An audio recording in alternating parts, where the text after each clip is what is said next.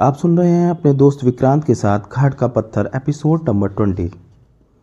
जी आई थी, परंतु यहाँ से गए बहुत देर हो चुकी है। दीपक यह सुनते ही घबरा गया। उसने चारों ओर घूम कर देखा, सूरज डूब रहा था और अंधेरा बढ़ता जा रहा था। उसे ऐसा जान पड़ा मानो उसका दिल बैठा जा रहा हो। वह ढूंढता ढूंढता अपनी हवेली तक जा पहुँचा, परंतु उसे लिली कहीं भी दिखाई ना दी थी। वह हाँपता हुआ अपनी डोरी में घुसा और लपक कर कमरे का दरवाज़ा खोला और अब आगे। लिली, तुम? उसके मुँह से अनायास ही निकल गया।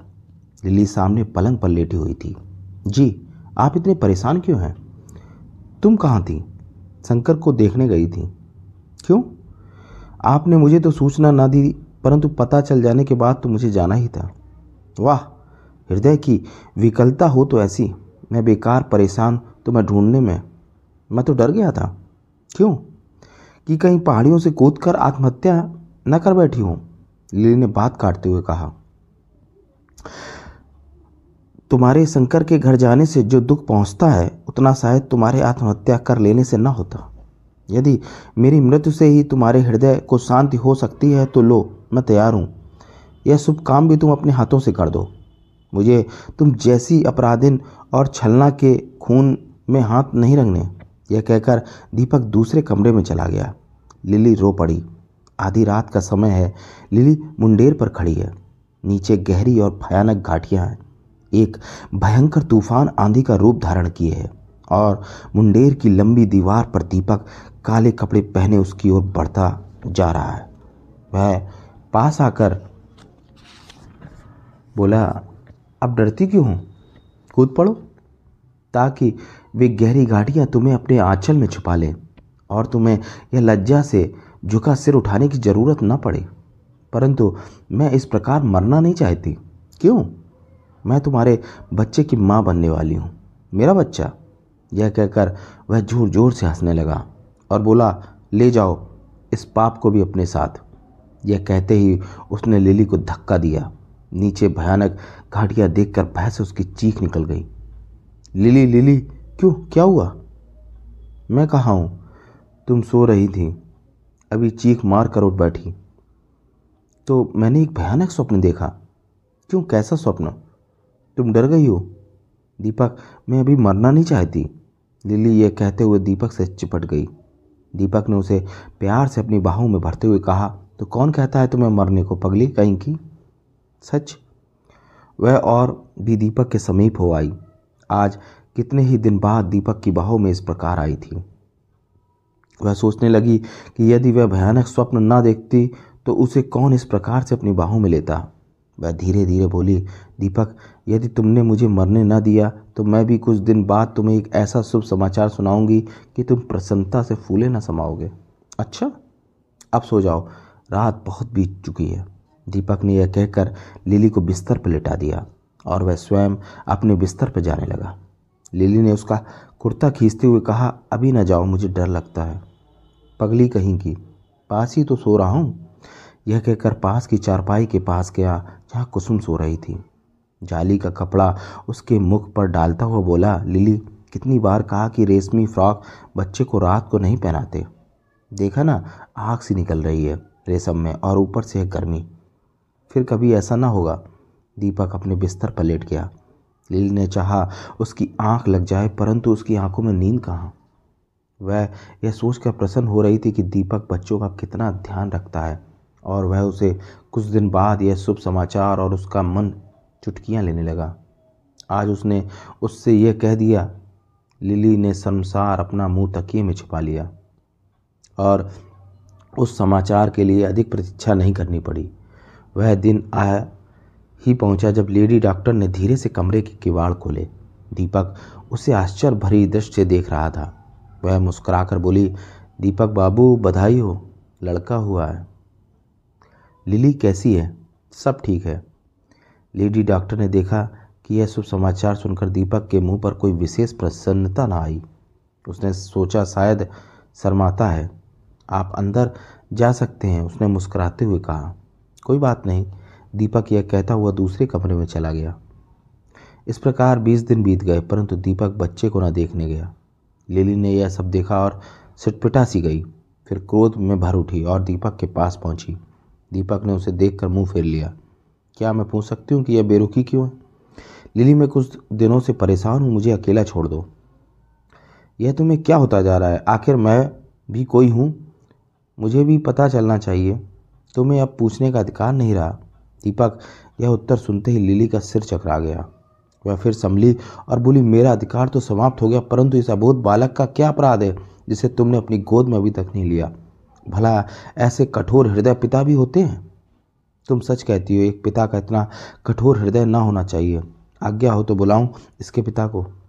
दीपक, ठीक कह रहा हूँ, बधाई तो अवश्य आई थी, परंतु बेचारा स्वयं चलकर ना आ सका। शायद लंगड़ी टांग से यह चढ़ाई न चढ़ सकता। लिली स्तब्ध रह गई।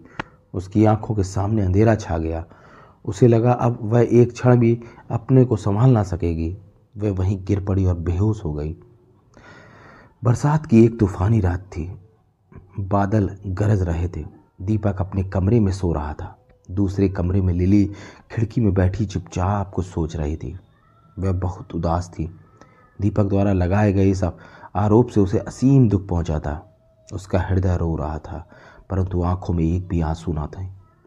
लगता था वह अब आँसू पी चुकी है और आँखें पथरा चुकी हैं।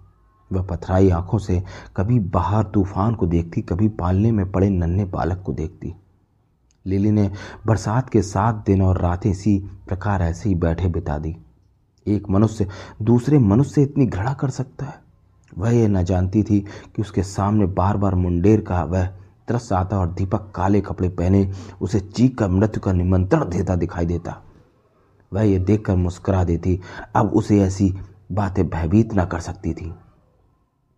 एक रात जब दीपक अपने कमरे में बैठा था तो उसने लिली की आवाज़ सुनी। वह चौंक पड़ा। लिली कह रही थी, मैं कल मुंबई जा रही हूँ। दीपक ने मुड़कर देखा। लिली निर्भय निर्भय होकर उसके सामने खड़ी थी। दीपक चुपचाप उसे देखता रहा। वह फिर बोली, यदि आप चाहें तो कुसुम को भी साथ ले जाऊँ। परंतु अचानक, यह क्या सूझा तुम्हें? मैं आज्ञा लेने नहीं, सूचना देने आई हूँ। दीपक एकटक उसके मुख की तरफ़ देखता रहा। वह अनुभव कर रहा था कि अब उसे लिली को रोकने का कोई अधिकार नहीं, और ना ही उसमें अब इतना साहस है। दीपक को मौन देखकर लिली ने फिर पूछा तो आपने कुसुम के बारे में क्या सोचा? कुछ देर चुप रहकर दीपक बोला, वह तुम्हारे साथ नहीं जा सकती। यह कहकर दीपक सामने की खिड़की ओर देखने लगा। लिली वहाँ से जा चुकी थी। लिली ने दूसरे दिन रात की गाड़ी से जाने का निश्चय किया। जब जाने का समय आया तो वह दीपक से मिलने गई। दीपक अपने कमरे में अकेला बैठा मानो इसी समय की प्रतीक्षा कर रहा था। लिली अंदर आई तो उठ खड़ा हुआ। लिली बोली तो मैं जा रही हूँ। उसने एक अटैची केस मेज पर रखते हुए कहा, ये मेरे गहने हैं। जब कुसुम बड़ी हो, उसका विवाह करने लगे तो मेरी ओर से यह कह देना कि तुम्हारी माँ ने मरते समय यह तुम्हारे लिए दिए थे। यह कहकर लिली उस ओर बड़ी जिधर कुसुम सो रही थी। यह अच्छा हुआ कि कुसुम उस समय सो रही है। नहीं तो मुझे इतनी सरलता से न जाने देती। यह कहते ही उसने कुसुम को चूम लिया। घोड़ा गाड़ी नीचे आ गई है, बीबी जी। हरिया ने कमरे में प्रवेश करते हुए कहा अच्छा तुम सामान रखो मैं आती हूँ। यह कहकर वह बरामदे की ओर बढ़ी और अंतिम बार उसने दीपक की ओर देखा। दीपक हैरान था। यह सब होने पर भी लिली की आँखों में एक भी आँसू ना थे। वह लिली की आवाज़ सुन चौंक पड़ा। वह कह रही थी तो मैं जा रही हूँ। दीपक मूर्तिवत खड़ा रहा। उसने सोचा, लोगों से जाकर क्या कहेगी? लड़की साथ क्यों नहीं लाई? और लड़का लड़की होती तो क्या बिगड़ ले, बिगाड़ लेती? परंतु हो सकता है कि कल जब यह बालक मुंबई के वातावरण में बड़ा हो जाएगा तो मेरे लिए एक भय का कारण बन सकता है। हो सकता है कि लिली अपना बदला लेने के लिए उससे कुछ काम ले, और अगर ना भी ले, जब उसे पता लगेगा कि इसकी माँ क्यों चंद्रपुर से चली गई तो यह स्वयं माँ का बदला लेने के लिए अवश्य आएगा।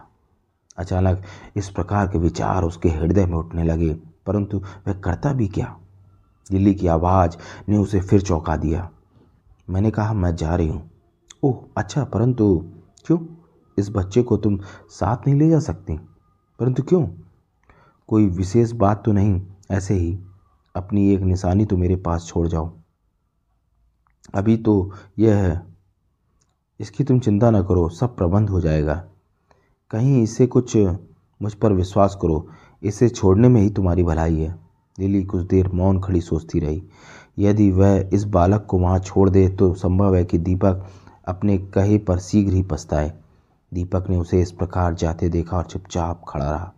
जोड़ी तक पहुँचने पर लिली ने केवल एक बार मुड़कर देखा और बाहर निकल गई।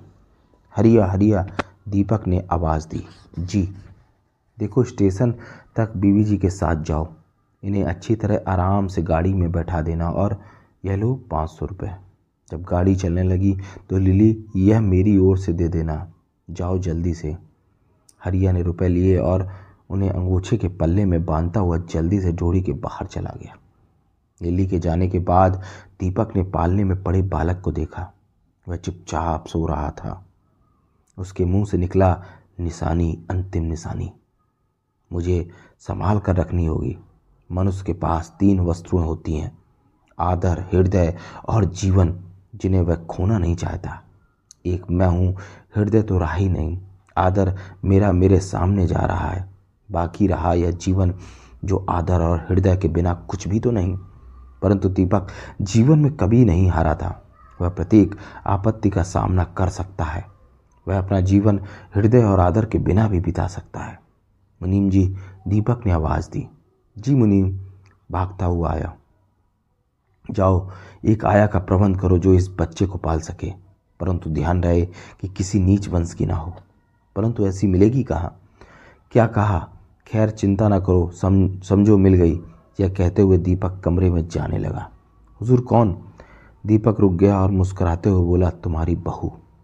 दूसरे ही दिन से दोनों का पालन पोषण मुनीम जी की पत्नी सुंदरी को सौंप दिया गया और बालकों को सब प्रकार का आराम पहुँचाने का प्रबंध किया गया। धीरे धीरे बच्चे उसके साथ खुल मिल गए। मुनीम जी के अपने बच्चे ना थे इसलिए सुंदरी दोनों बच्चों का भली प्रकार ध्यान रख सकती थी। दोनों बालक बड़े होने लगे। लड़के का नाम रंजन रखा गया। कुसुम और रंजन जब चलने, फिरने और समझने लग गए तो सुंदरी माँ के स्थान पर उनकी धाय बन गई। कुसुम को तो दीपक शहर ले गया और वहाँ बोर्डिंग में भर्ती करा दिया। और रंजन को उसने अपने ही पास रखा।